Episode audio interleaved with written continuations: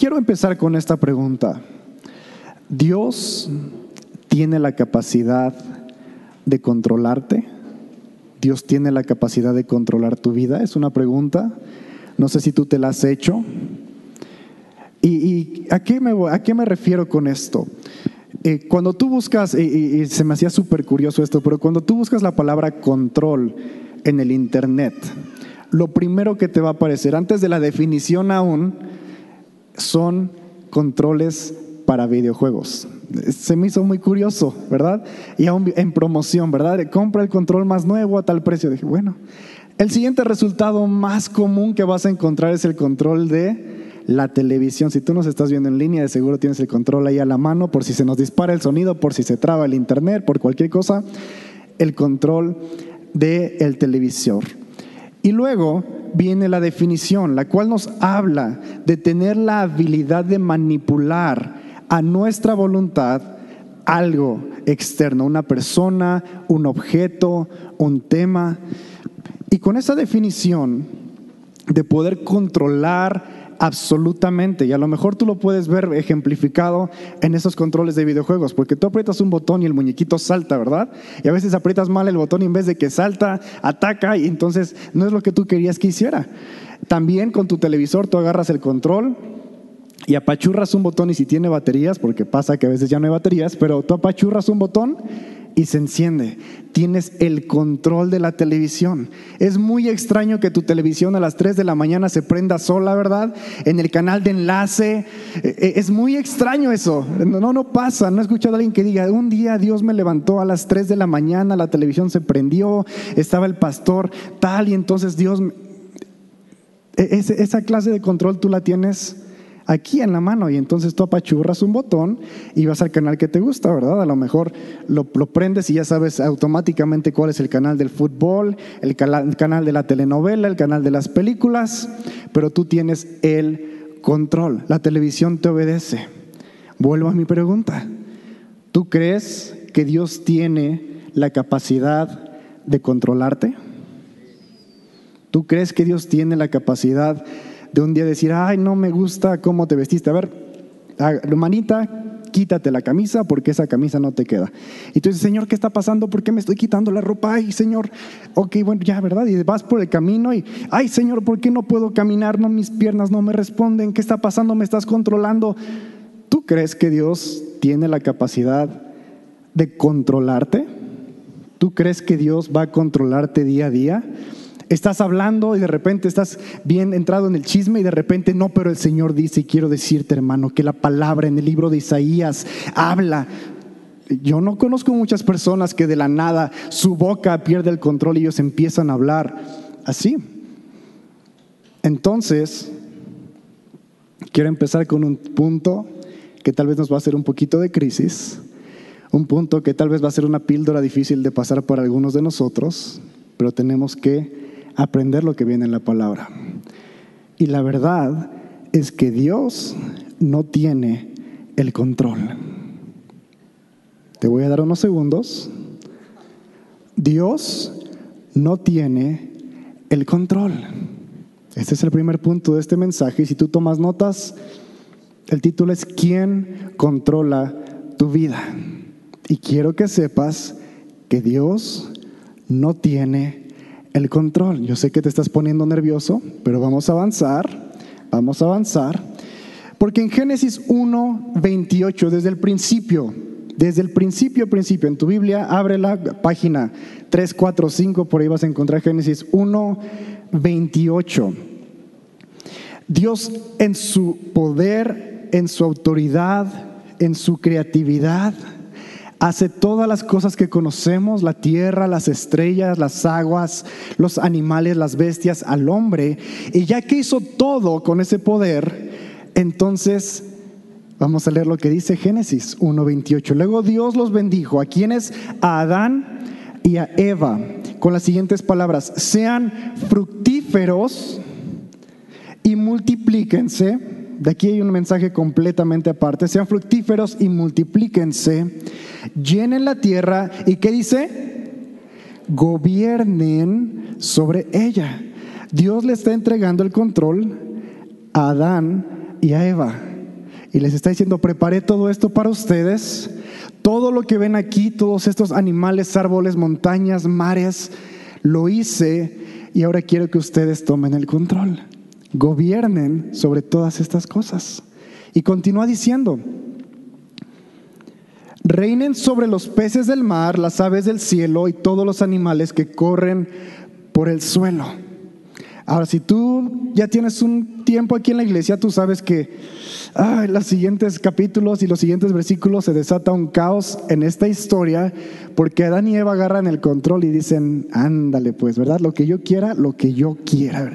Entonces los ves por aquí comiendo y conociendo toda la creación y de repente ven un árbol que Dios les dijo, oye, puedes comer todo esto, pero esto no te lo recomiendo. Ahora, si Dios tuviera el control, simplemente hubiera agarrado a Eva y lo hubiera puesto en el otro extremo de la tierra.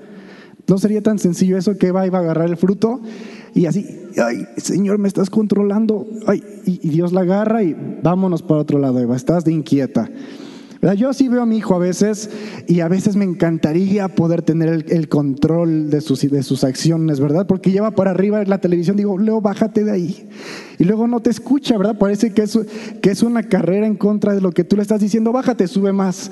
Lento, va más rápido. Bajito, grita más fuerte. Tu hermana está dormida. ¡Ah! Eh, eh, me, me encantaría tener el control.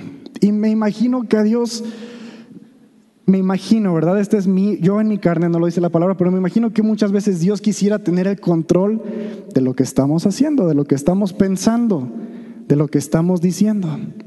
Pero volviendo a esta historia, están Adán y Eva, Eva toma la decisión de comer del fruto. ¿Quién tenía el control ahí? Eva, porque Dios les entregó la autoridad, el gobierno y entonces Emma come este fruto y automáticamente entra el pecado, entra el conocimiento del bien y del mal y, se desata una decadencia en la creación. No tenemos tiempo para hablar de eso, pero en, en la ciencia creacionista está comprobado que todo el universo empieza a envejecer a partir de cierto tiempo.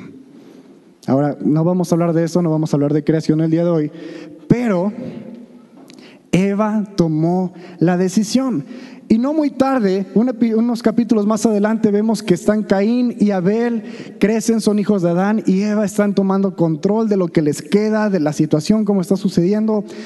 Y entonces Caín mata a Abel, porque su ofrenda no fue recibida como él quería, porque Abel entregó una ofrenda más agradable delante de Dios lo que quieras. Pero el punto aquí es, ¿quién tomó la decisión de matar a Abel? Su hermano Caín. Dios no, lo, Dios no le puso la piedra en la mano, la espada en la mano, Dios no le puso un set de, de armas ahí enfrente para que escogiera. Caín tomó control sobre sus decisiones, tomó autoridad, tomó ese gobierno que Dios le delegó y ¿qué crees? Mató a Abel.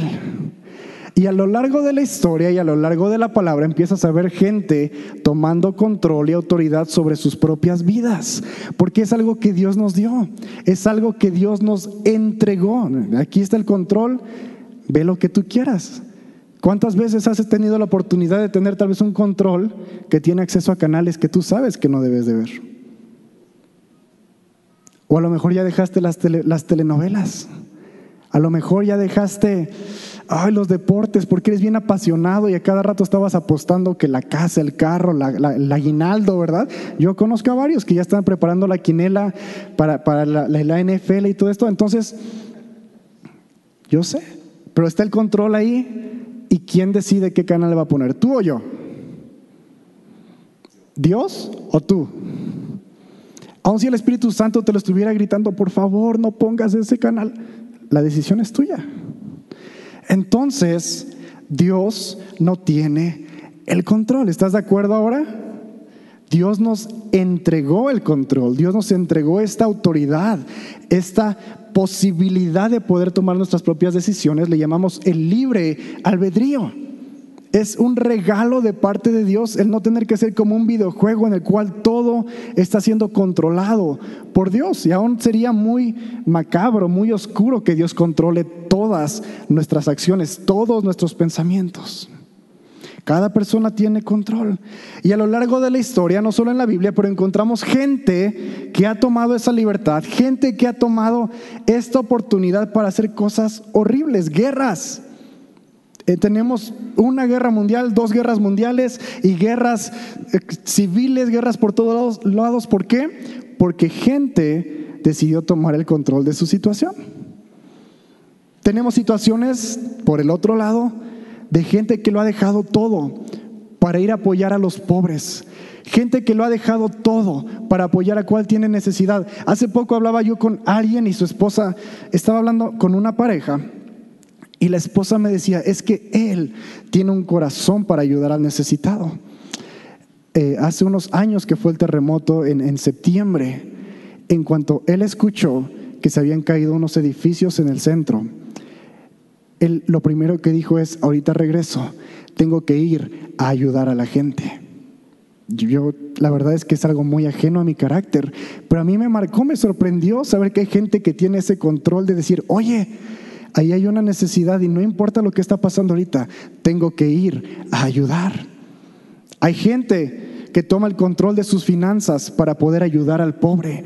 Hay gente que toma el control de su tiempo para poder ayudar a su familia que tiene una necesidad, para poder estar con sus hijos, para poder estar con sus padres cuando la situación lo requiere.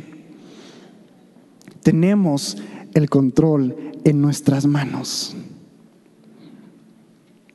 Ahora, no quiero decirte que Dios no tiene la capacidad de controlar.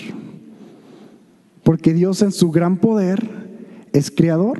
Dios en su gran sabiduría y soberanía puede controlar y podría controlar, pero Él ha decidido sacar su mano. Él ha decidido no controlarnos.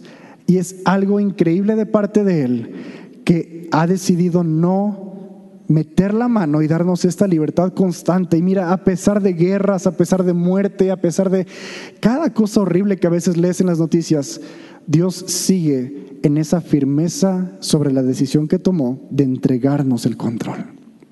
No significa que Él no tiene la capacidad, simplemente significa que Él ha decidido entregarnos el control. Son a veces preguntas que te quitan el sueño en la madrugada. ¿Alguna vez has pensado, hay algo que Dios, tan grande que Dios no pueda mover? Y si fuera tan grande, entonces Dios no sería Dios. Pero al mismo tiempo, hay, Dios tiene la posibilidad de crear algo tan grande que Él mismo no podría mover. Chucho, ¿qué te enseñaron en la escuela de teología? Son preguntas que te quitan el sueño. Dios tendría el control de la, posibilidad, la capacidad de controlarme el día de mañana, sí, sí la tiene. Lo va a hacer, ten paz de que no va a pasar, descansa, duerme en paz de que no lo va a hacer. Entonces, ¿qué es lo que Dios tiene? ¿Cuál es la parte de Dios en todo esto que estamos viviendo tú y yo en nuestra vida diaria? Bueno, quiero hablarte de tres cualidades, tres puntos que Dios sí tiene. Y el primero es Dios tiene autoridad. El segundo es Dios tiene un plan. Y el tercero es Dios es soberano. Dios tiene autoridad, Dios tiene un plan, Dios es soberano. Y vamos a desarrollar sobre el primero. Dios tiene autoridad. Ven conmigo a Salmo 89, versos 13 al 14. Salmo 89, versos 13 al 14. Y nos habla de la grandeza, el poder, qué magnífico es Dios. Dice de la siguiente manera, poderoso es tu brazo, fuerte es tu mano, tu mano derecha se levanta en alto con gloriosa fuerza. La rectitud y la justicia son el cimiento de tu trono. El amor inagotable y la verdad van como séquito delante de ti. Y luego ven conmigo a Isaías 40, 13 al 14 también, qué coincidencia aquí. Isaías 40 del 13 al 14. Y dice de la siguiente manera, y está hablando de, y otra vez de la grandeza de Dios en perspectiva, todo lo que Él es. ¿Quién ha sostenido los océanos en la mano? ¿Tú conoces a alguien que en toda su mano ha reunido todas las aguas? ¿No, verdad? ¿Quién ha medido los cielos con los dedos? Así que te diga, ah, sí, mire, una pulgada nada más el cielo. ¿Quién sabe cuánto pesa la tierra? Eh, podemos calcularlo y pensar así como que pesa tanto por la masa y el diámetro, y, pero ¿quién sabe exactamente cuánto pesa la tierra? ¿O ha pesado los montes y las colinas en una balanza? ¿Quién puede dar consejos al Espíritu Santo del Señor? ¿Conoces a alguien tan inteligente y tan sabio que le diga a Dios, yo creo que aquí estás un poquito mal, Señor? Mira, déjame te explico, porque no entiendes muy bien la situación económica, no entiendes muy bien la situación del Medio Oriente, Señor. Mira, yo te voy a explicar y te voy a enseñar de política. ¿Conoces a alguien? ¿Quién sabe lo suficiente para aconsejarlo o instruirlo? ¿Acaso el Señor alguna vez ha necesitado el consejo de alguien? ¿Tú has leído en la Biblia donde Dios le pregunte a alguien, ¿qué debería de hacer? Así como, ah, estoy entre destruir la tierra o no destruirla. ¿Qué debería de hacer? ¿Tú qué crees, Chucho? ¿Los destruimos o no? Usted, hermano Jesús, ¿los destruimos o no? A los de aquí de la, de las tres estrellas. ¿Quién le ha dado consejo? Al... Yo sé que hay algunos aquí que son de la zona, entonces se me ponen nerviosos. ¿Acaso el Señor alguna vez ha necesitado el consejo que se ha instruido sobre lo que es bueno? ¿Le enseñó alguien al Señor lo que es correcto o le mostró la senda de la justicia? No. Entonces, Dios tiene poder que nadie más tiene y una sabiduría que nadie más tiene. ¿Estás de acuerdo? Y entonces Él puede asesorarte, Él puede aconsejarte, Él puede dirigirte. Ahora te lo recuerdo, Él no te va a controlar. Mira, yo conozco mucha gente que dice, Señor, toma el control de mi vida. Y Dios dice, no, no, no lo voy a hacer. Te lo di a ti, es tu control. Señor, toma el volante. Y Dios te va a decir, no, yo me siento aquí de copiloto y te puedo asesorar, te puedo aconsejar, te puedo guiar pero el volante, tú estás, detrás de este volante de tu vida y no esperes que Dios te dé el volantazo así para salvarte, no va a pasar. ¿Quién está detrás del control? ¿Quién está detrás del control aquí? Tú, exacto. Entonces, Dios queda, y la Biblia muchas veces nos lo muestra como el comandante y jefe, aún dice que Él ordena él dice y las cosas se hacen, de su palabra sale poder y autoridad. Y a lo largo de la historia ves cómo Él muestra el camino a diferentes personas, camino de bien y no de mal, camino de vida, camino para traer libertad, camino para traer restauración, camino para restaurar la santidad. Aún da lineamientos para tener buena salud, una vida política, una vida social, una vida en familia. Toda la Biblia está llena del Antiguo Testamento de estos lineamientos y no es nada más una ley, es Dios desde su autoridad y su sabiduría diciendo, mira, yo te aconsejo que hagas esto. Ahora, muchas veces el pueblo de Israel agarró el control y dijo, no, Señor, yo quiero un becerro de oro. No, Señor, nosotros queremos mezclarnos con estas tribus. No, Señor, a mí no me gustan las mujeres de esta, de esta nación que tú me has dado, me gustan esas mujeres paganas. Y muchas veces el pueblo de Israel hizo lo que se le dio la gana, agarraron su propio control. Pero Dios sigue teniendo autoridad y poder. En la guerra, los soldados no hacen lo que quieren, ¿verdad? No los mandan así como que, ¿qué creen? Van a ir contra el campo enemigo y mátenlos a todos. A ver cómo le hacen, pero que todos mueran.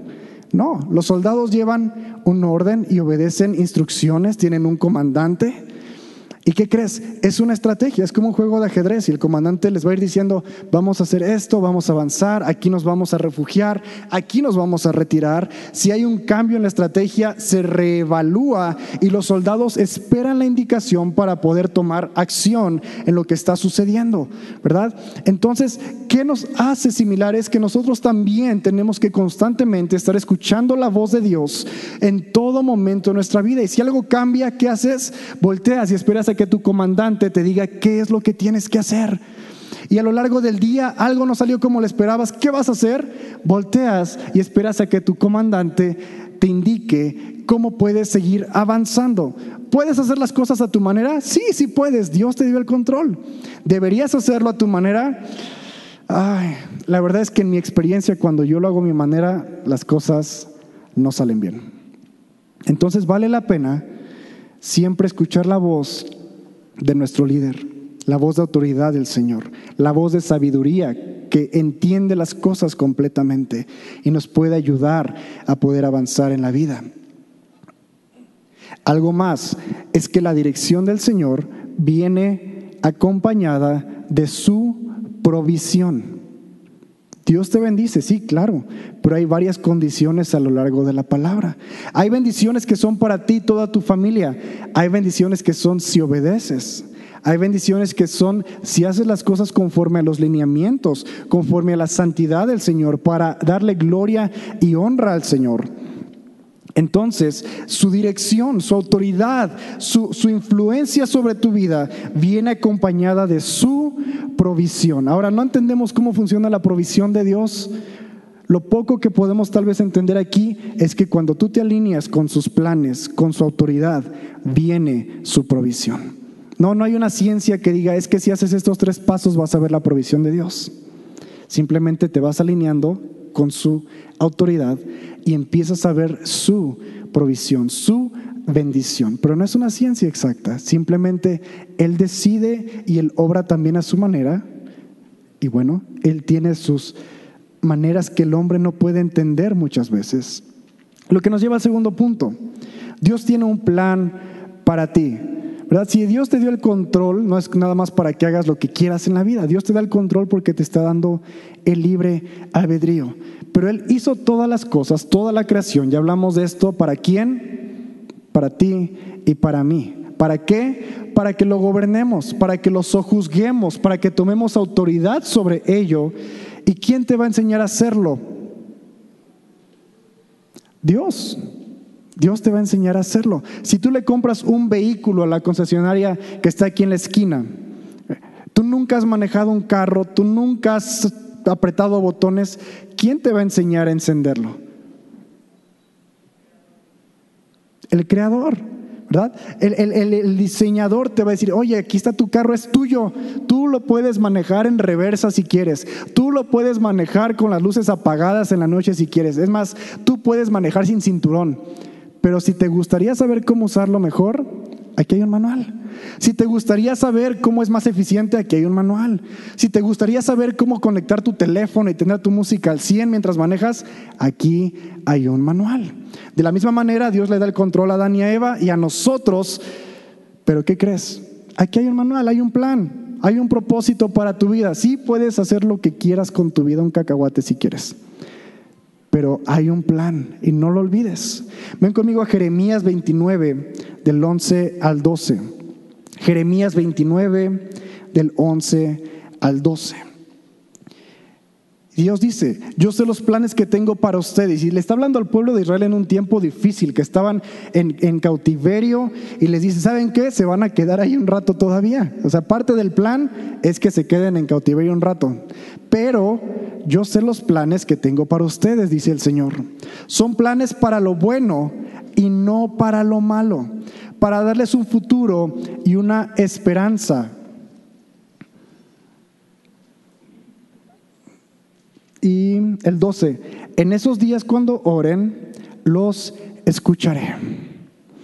Dios está diciendo, yo tengo un plan, no se preocupen, tal vez ahorita la situación no es como a ti te gustaría, pero Dios tiene un plan. Y no sé si tú estás en una situación en la vida en la cual tú dices, ay, no me gustaría estar aquí, estoy bien incómodo. Yo creo que a muchos estos dos años que pasamos encerrados en nuestras casas, la situación económica cambió, la situación con nuestras familias cambió, a lo mejor no pudiste ver a tus padres o a tus amigos por meses o aún años. Pero ¿qué crees? Dios sigue teniendo planes de bien y no de mal para tu vida. Y mucho de lo que vivimos como humanidad son consecuencias de decisiones que hemos tomado como humanos, de gente que ha tenido oportunidad de tener poder e influencia y ha tomado decisiones por muchos, ha decidido hacer ciertas cosas tal vez negativas. Y hoy día vivimos las consecuencias. No es algo que Dios dijo, yo quiero que tengan una pandemia. Ahí les va. No, ¿verdad? Estamos viviendo las consecuencias de que el hombre ha tomado autoridad y ha dicho, pues queremos jugar genéticamente con algunas cosas, queremos probar medicamentos, queremos que el hombre tenga una dieta de tal manera y poco a poco hemos formado la sociedad en la cual vivimos. No es Dios, pero el hombre lo ha hecho poco a poco. Aún así, Dios tiene un plan de bien y no de mal. Y aún en medio de la sociedad en la cual estamos, aún en medio de las corrientes políticas, económicas, sociales, Dios tiene un plan para ti y para mí. Y si tú te acercas y le dices, Señor, ¿qué es lo que tú quieres de mí? Muy seguramente Él te va a llevar a la palabra. Muy seguramente Él te va a decir, búscame, ora. Muy seguramente Él te va a decir, como se lo dijo a un joven en la escritura, ¿qué tienes en tus manos?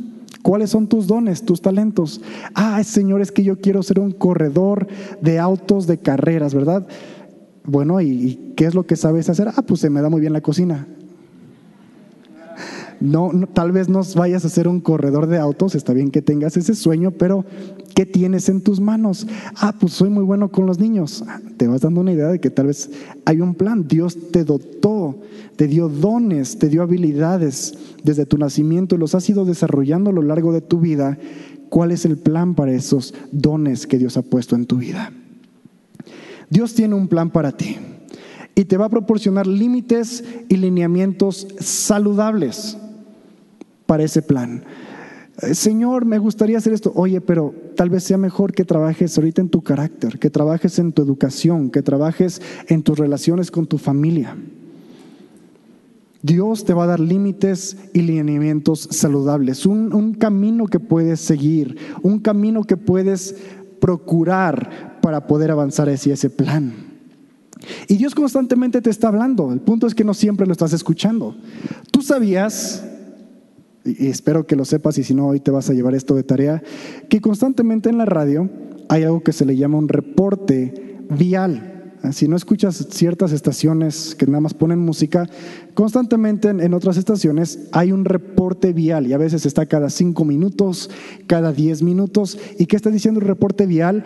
¿Cómo está la situación de tráfico en la ciudad en la que vivimos? Y te van a decir, en tales vías ten cuidado, hubo un accidente, en tal otra vía hay una inundación, en tal lugar hay una manifestación, pero te recomendamos que tomes esta avenida porque esta avenida tiene un flujo en el cual puedes avanzar. ¿Y qué crees? El reporte vial está constantemente ahí.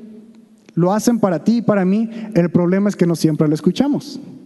Y tú te subes a tu carro y tú dices, ah, yo siempre agarro por esta avenida y chin, ya te tocó el tráfico. Eh, en estos días ya que yo teníamos que venir a la iglesia a un ensayo, una actividad con el equipo de alabanza, nos subimos al carro bien felices, pusimos nuestra música y empezamos a avanzar y de repente tráfico. Y que me dice, ¿qué pasó? ¿Qué pasará? ¿Verdad? Y le digo, no sé, Qué extraño, ahorita se quita. Y no, no nos movíamos, ¿no? Y de repente empezamos a ver a todos los carros que daban vuelta a la derecha y dijimos, pues da de ser por ahí, vuelta a la derecha. Y de repente a la mitad de la calle, todos de regreso. ¿Qué estará pasando? Entonces ponemos el mapa. Queremos ir a la iglesia. Y el mapa nos dice, claro, vas a llegar en 20 minutos. Estábamos aquí por el metro Martín Carrera, un poquito antes, cinco minutos atrás del metro Martín Carrera. 20 minutos dijimos, uy, a lo mejor algo pasó, a lo mejor una manifestación, un accidente, la lluvia, el clima. Pero ¿qué crees? Pasamos tres minutos en el carro y el mapa nos dice, ¿qué crees? Ahora van a ser 40 minutos. y entonces dijimos, ay, pues hay que tal vez escuchar el reporte vial, ¿qué está pasando?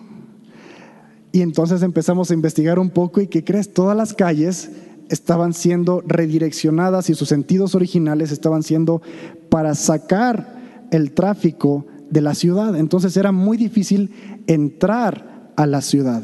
Y vimos el mapa y ¿qué crees? Ya nos iba a tomar 65 minutos llegar a la iglesia. Entonces tuvimos que tomar una decisión basándonos en esta información, basándonos en lo que había sucedido.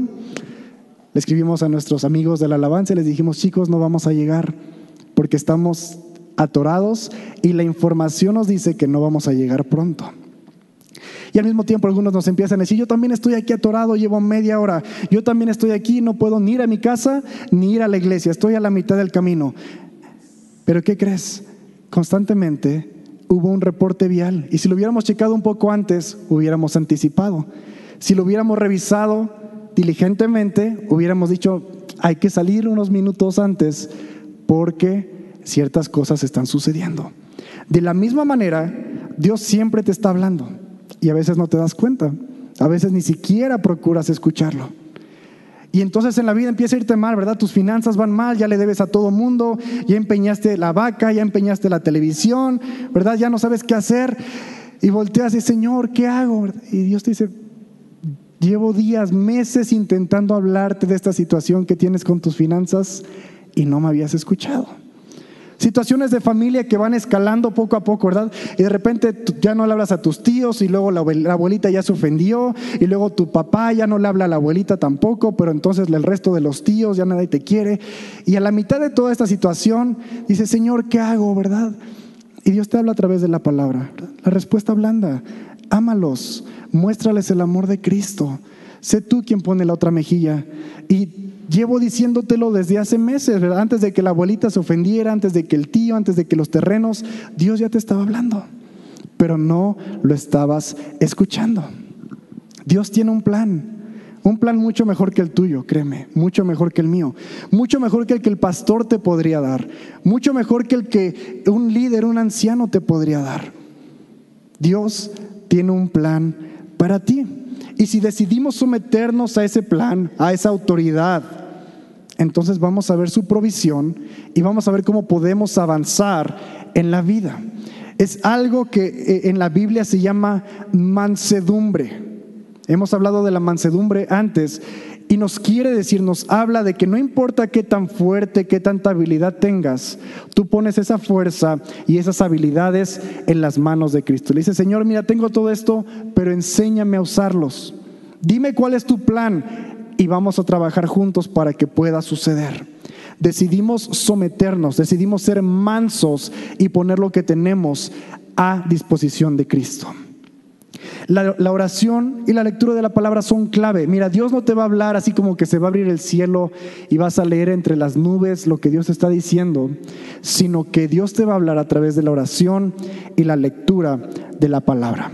Eso es fundamental. No puedes decir Dios me habló nada más porque te viene un pensamiento extraño, porque lo leíste en la sopa maruchan.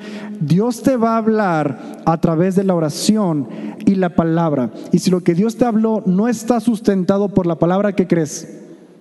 Alguien aquí adentro es quien te está hablando nada más, pero no fue Dios. Es importante que tú y yo conozcamos la palabra para poder identificar lo que Dios nos está hablando y a dónde nos está dirigiendo. Dios tiene autoridad, Dios tiene un plan, Dios es soberano. Hay un plan que Dios tiene para la humanidad y ese plan nadie lo puede detener, ni tú ni yo. Hay un plan que Dios tiene de redención, un plan de gobierno, un plan de salvación para toda la humanidad. Y aunque le dio el control a Adán y Eva, Dios sigue teniendo el plan de redimir a toda la humanidad para Él. Dios sigue teniendo el plan de tener una relación con cada uno de aquellos que recibe a Cristo Jesús como Señor y Salvador. Ese es su plan soberano. Tal vez ha habido muertes, sí, pero no han afectado su plan soberano. Ha habido guerras, sí, pero no han afectado su plan soberano. Ha habido persecución contra el pueblo de Cristo, contra la nación de Israel, sí, y ha sido muy difícil, pero no ha afectado su plan soberano. Dios tiene un plan por encima de todos los planes. Dios tiene un plan que a ti y a mí no importa lo que hagamos, a Él no le afecta. Y ven conmigo a Romanos 8, 28. Romanos 8, 28. Y dice así, y sabemos que Dios hace todas las cosas, que todas las cosas cooperen, que funcionen, que trabajen para el bien de quienes lo aman y son llamados según el propósito que Él tiene para ellos. Y está hablando de que no lo entendemos, es, es, como eso que te hablaba en el principio, tal vez Dios puede crear algo tan grande que Él no podría cargar, pero ¿por qué lo haría? ¿Verdad? Hay cosas que no entendemos de cómo funciona la mente y el poder de Dios. Y aquí nos habla de que Dios tiene la capacidad de transformar toda situación para bien nuestro. Porque Dios solo hace el bien, ahorita vamos a hablar acerca de eso. Dios solo hace cosas buenas y cuando Él obra, cuando Él intercede, cuando Él bendice, es con el bien. Entonces Él tiene planes para nosotros y Él está obrando para que todas las cosas, o más bien Él intercede para que todas las cosas funcionen para bien, pero hay una condición. Vamos a leer otra vez aquí que dice Romanos 8:28, para el bien, ¿para quién es? Para los que le aman y son llamados según el propósito que Él tiene para ellos, o sea, para sus hijos, para los que le reconocen como rey. Todas las cosas funcionan para bien para ellos. Hay gente afuera que no le conoce y las cosas no van a funcionar para bien para ellos. Esta es una verdad que está en la Biblia. Pero tú y yo que le conocemos podemos confiar de que en su poder, en su autoridad, en su sabiduría y en su soberanía puede transformar toda situación para que podamos seguir avanzando al plan y propósito. Tal vez has perdido años, tal vez has perdido recursos. Aún así Dios te dice que tienes en tus manos, porque en mi soberanía puedo transformarlo en algo grande. Vamos a Primera de Corintios 10, 13. Primera de Corintios 10, 13. Y nos habla otra vez más de la soberanía de Dios, cómo Él puede transformar situaciones fuera de nuestro entendimiento. Las tentaciones que enfrentan en su vida dice Corintios 10:13, no son distintas que las que otros atraviesan. Y Dios es fiel. No permitirá que la tentación sea mayor de lo que puedan soportar. Cuando sean tentados, Él les mostrará qué? Una salida para que puedan resistir. Ahora, yo no entiendo cómo Dios puede proveer una salida en todo momento. Pero ¿qué crees? Él provee una salida en todo momento de tentación, en todo momento de prueba. Yo no lo entiendo, no te lo puedo explicar porque no está en mí, no es mi capacidad. Yo no le puedo ofrecer una salida a mi hijo en todo momento. Hay veces que se cayó y digo, pues, se cayó. Hay veces que te chocan el carro, me chocaron el carro, no, no hay una salida de esto, tengo que enfrentarlo. Aún así Dios, en los momentos de prueba, de tentación, tiene la capacidad tiene la habilidad, tiene la soberanía de ofrecerte una salida. No lo entendemos, pero le damos gracias de que lo hace. Le damos gracias de que en su corazón Él nos ofrece una salida. Y Dios es soberano para su plan, ese plan de redención, de salvación. Y vemos cómo aún a lo largo de la historia bíblica, Dios conservó un linaje, Dios preparó el camino para Cristo. Aun cuando Cristo nació, había una situación en la cual estaban matando a los, a los bebés, a los niños, porque estaba la profecía de que iban a ser el Mesías.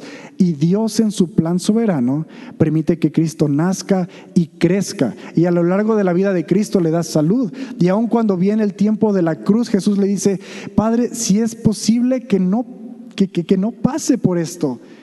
Y Dios le dice, no, es parte del plan soberano. Y sucede, sucede la cruz, pero ¿qué crees? También sucede que Dios le da, Dios le resucita y le resucita en gloria, le resucita en autoridad, le resucita con victoria sobre la muerte. Dios es soberano. Hay un plan por encima de todo esto, un plan de redención, un plan de restauración un plan de amor, un plan de relación, que no importa quién se levante en contra de él, no va a prosperar, no va a avanzar, no lo va a lograr. ¿Sabes cuántas veces se han levantado personas con la intención de eliminar al pueblo de Israel? Naciones, potencias, personas de influencia, se han levantado guerras y no han podido eliminarlos. Porque hay un plan por encima de todo ello. Hay un plan por encima de toda guerra. Hay un plan por encima de toda enfermedad. Por encima de toda tempestad. Sigue el plan soberano de Dios. De reunirnos con Él. De que un día en la eternidad le conozcamos cara a cara. Veamos su gloria, su santidad. De que ya no haya lágrimas, llanto, preocupación, persecución Ese es su plan soberano. Eso es en lo que Él está trabajando. Y cada plan que Él tiene para tu vida, para mi vida, tal vez son planes más pequeños, pero todos apuntan a ese momento. Y si tú caminas con Él, créeme, vas a ver un plan de bien, un camino de vida, un camino en el cual, como lo leemos aquí, aún en medio de la prueba, verás la salida. Si lo escuchas, Él te va a estar dando indicaciones, direcciones. Él intercede para que ese plan perfecto se cumpla. Y aún en medio de las dificultades, Él transforma las cosas para bien. Ven conmigo a Santiago 1, 17. Santiago 1, 17.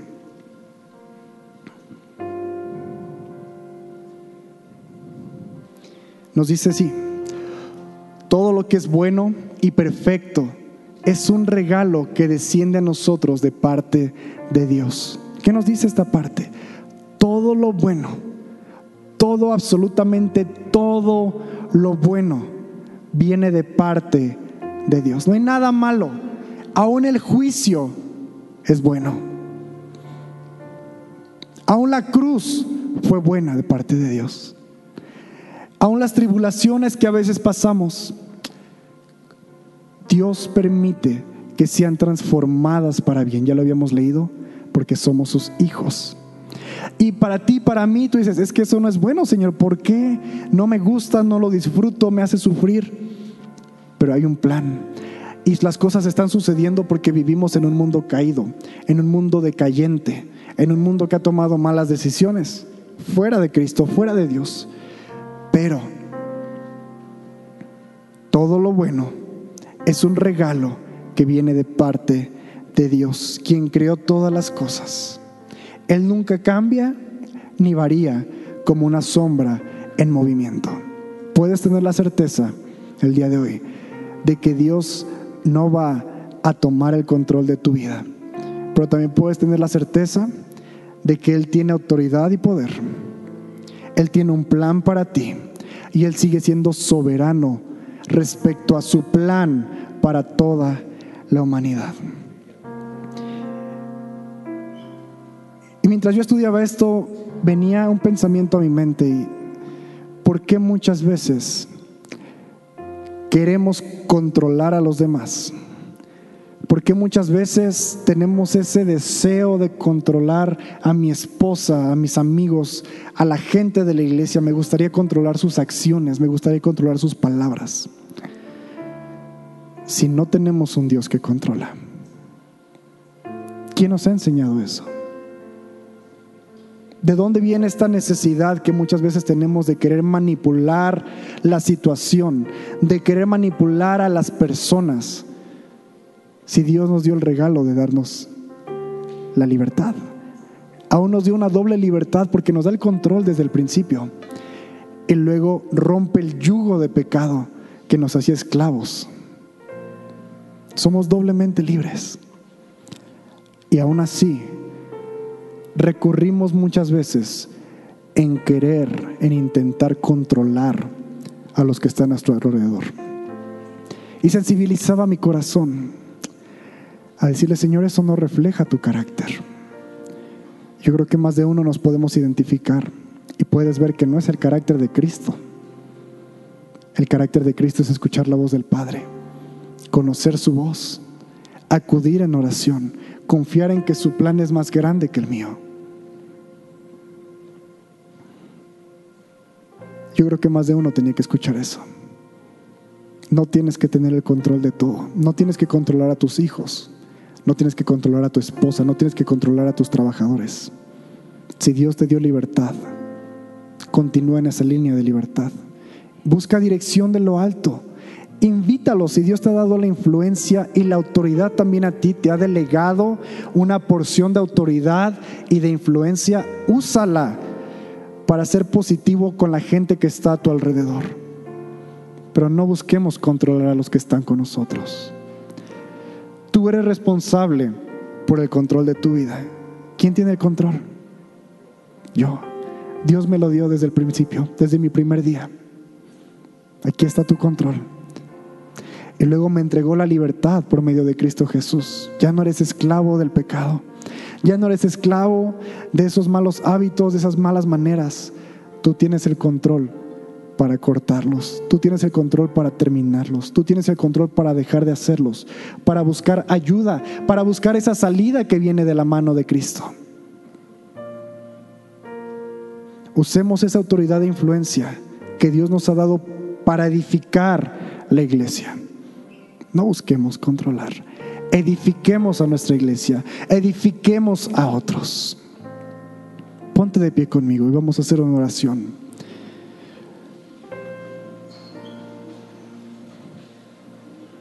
Tal vez tú has cantado cantos que dicen, Señor, tú tienes el control, te entrego el control. Y yo sé que muchos de esos cantos tienen buenas intenciones, aunque han crecido en un contexto que tal vez no fue el mejor. Pero hoy vamos a decirle, Señor, reconozco tu autoridad, reconozco tus planes, reconozco tu soberanía y gracias por entregarme el control. Padre, te damos gracias por este tiempo que hemos podido compartir. Señor, tú eres bueno, tú eres grande. Y en tu grandeza, en tu sabiduría que no podemos comprender, nos has dado tanta libertad, nos has dado tanto. No tenemos temor de que vayamos a ser controlados en contra de nuestra voluntad. No tenemos temor de que un día perdamos autoridad sobre nuestro cuerpo, nuestras palabras. Pero el día de hoy reconocemos que tú estás en autoridad, que tú eres el comandante y jefe. El día de hoy decidimos voltear nuestros oídos a tu voz que constantemente está hablando y emitiendo un plan perfecto para nuestras vidas. Y Señor, rompe de nosotros actitudes de control respecto a otras personas. Que aprendamos del carácter de Cristo. Un carácter que es obediente, un carácter que es sumiso, un carácter, un carácter que es manso. Que aun cuando fácil sería poder intentar manipular, controlar las acciones, las palabras, los pensamientos, las emociones de otros también les has dado libertad a ellos para hacerlo desde su manera, desde su propia decisión personal. Cambia nuestra mente, cambia nuestra perspectiva. Y aún ya no vivimos nosotros, pero Cristo vive en nosotros y que Cristo puede influenciarnos, forjar su carácter. Y aún como cantábamos más temprano, que lo dilatado de su imperio, la extensión de su gobierno invada nuestras vidas. Que seamos sumisos a ese gobierno, a ese imperio. Que lo extendamos con otros con amor, con gracia, así como lo hemos recibido, Padre. Gracias, Señor. En el nombre de Jesús. Amén.